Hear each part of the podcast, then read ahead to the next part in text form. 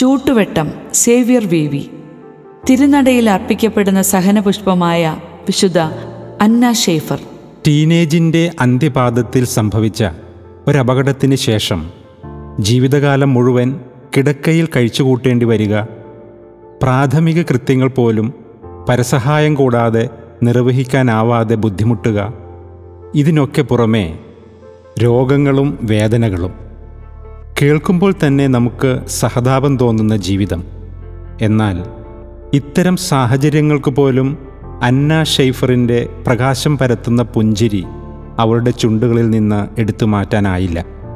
കാരണം അവൾ സ്നേഹിച്ചു. അവസാനം വരെ സ്നേഹിച്ചു. തന്റെ പ്രാണനാഥനായ ക്രിസ്തുവിനെയും അവനായി നേടിയെടുക്കേണ്ട ആത്മാക്കളെയും. ഒരു സാധാരണ കുടുംബത്തിലാണ് അന്ന ഷെയ്ഫർ ജനിച്ചത്. അപ്പന്റെ മരണത്തോടെ പതിനാലാം വയസ്സിൽ പഠനം പാതിവഴിക്ക് നിർത്തി.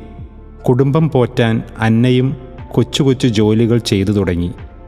എന്നാൽ സമയം കിട്ടുമ്പോഴൊക്കെ ആരുമറിയാതെ ആളൊഴിഞ്ഞ ഇടങ്ങളിൽ അവൾ ഈശോയുമായി ഹൃദയ സംഭാഷണത്തിൽ മുഴുകിയിരുന്നു.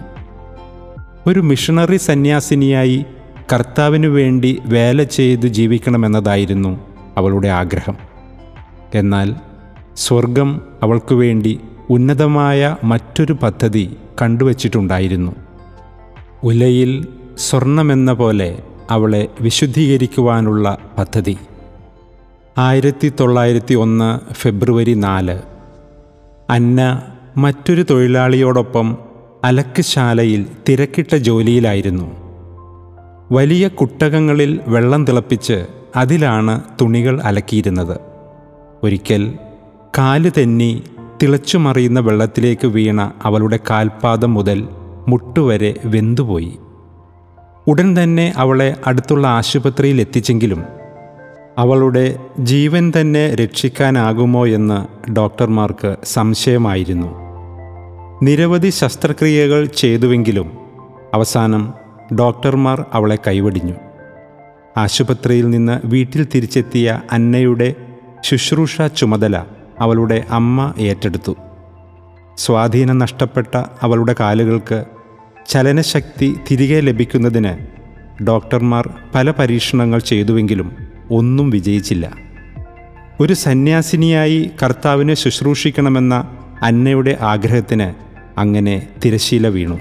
എന്നാൽ ക്രിസ്തുവിന്റെ തിരുഹിതത്തിന് തന്നെ തന്നെ വിട്ടുകൊടുത്ത് സഹനങ്ങളെല്ലാം പാപികൾക്ക് വേണ്ടി സമർപ്പിച്ച് ഈശോയ്ക്ക് കാഴ്ചവെച്ചു. വേദനയുടെ കാഠിന്യ നിമിത്തം ഉറങ്ങാനാവാത്ത രാത്രികളെല്ലാം തന്നെ അന്ന ആരാധനയുടെ മണിക്കൂറുകളാക്കി മാറ്റി. ഈശോയുടെ തിരുഹൃദയത്തോടും ദിവ്യകാരുണ്യത്തോടുമുള്ള ഭക്തി സഹനവേളകളിൽ അവൾക്ക് ബലമേകി. ദിവസേന അവൾക്ക് വിശുദ്ധ കുർബാന സ്വീകരിക്കാൻ അവളുടെ ഇടവക വികാരിയും ആത്മീയ പിതാവുമായിരുന്ന വൈദികൻ അവസരമൊരുക്കി. ഈശോയുടെ സഹനങ്ങളോട് കൂടുതൽ ഐക്യപ്പെടാനുള്ള ആഗ്രഹം അവളിൽ ജ്വലിച്ചുയർന്നു. ഒരു ദിവസം വിശുദ്ധ കുർബാന സ്വീകരണ സമയത്ത് ആഗ്നേയ ശരങ്ങൾ പോലെ അഞ്ച് രശ്മികൾ അന്നയുടെ കൈകളിലും കാലുകളിലും മാറിടത്തിലും തുളച്ചു കയറി ക്രിസ്തുവിന്റെ അഞ്ചു തിരുമുറിവുകളാൽ അവൾ അലങ്കൃതയായി. ആയിരത്തി തൊള്ളായിരത്തി ഇരുപത്തിയഞ്ചിൽ വൻകുടലിൽ ക്യാൻസർ ബാധിച്ചതോടെ അന്നയുടെ ആരോഗ്യം പൊടുന്നനെ വഷളായി.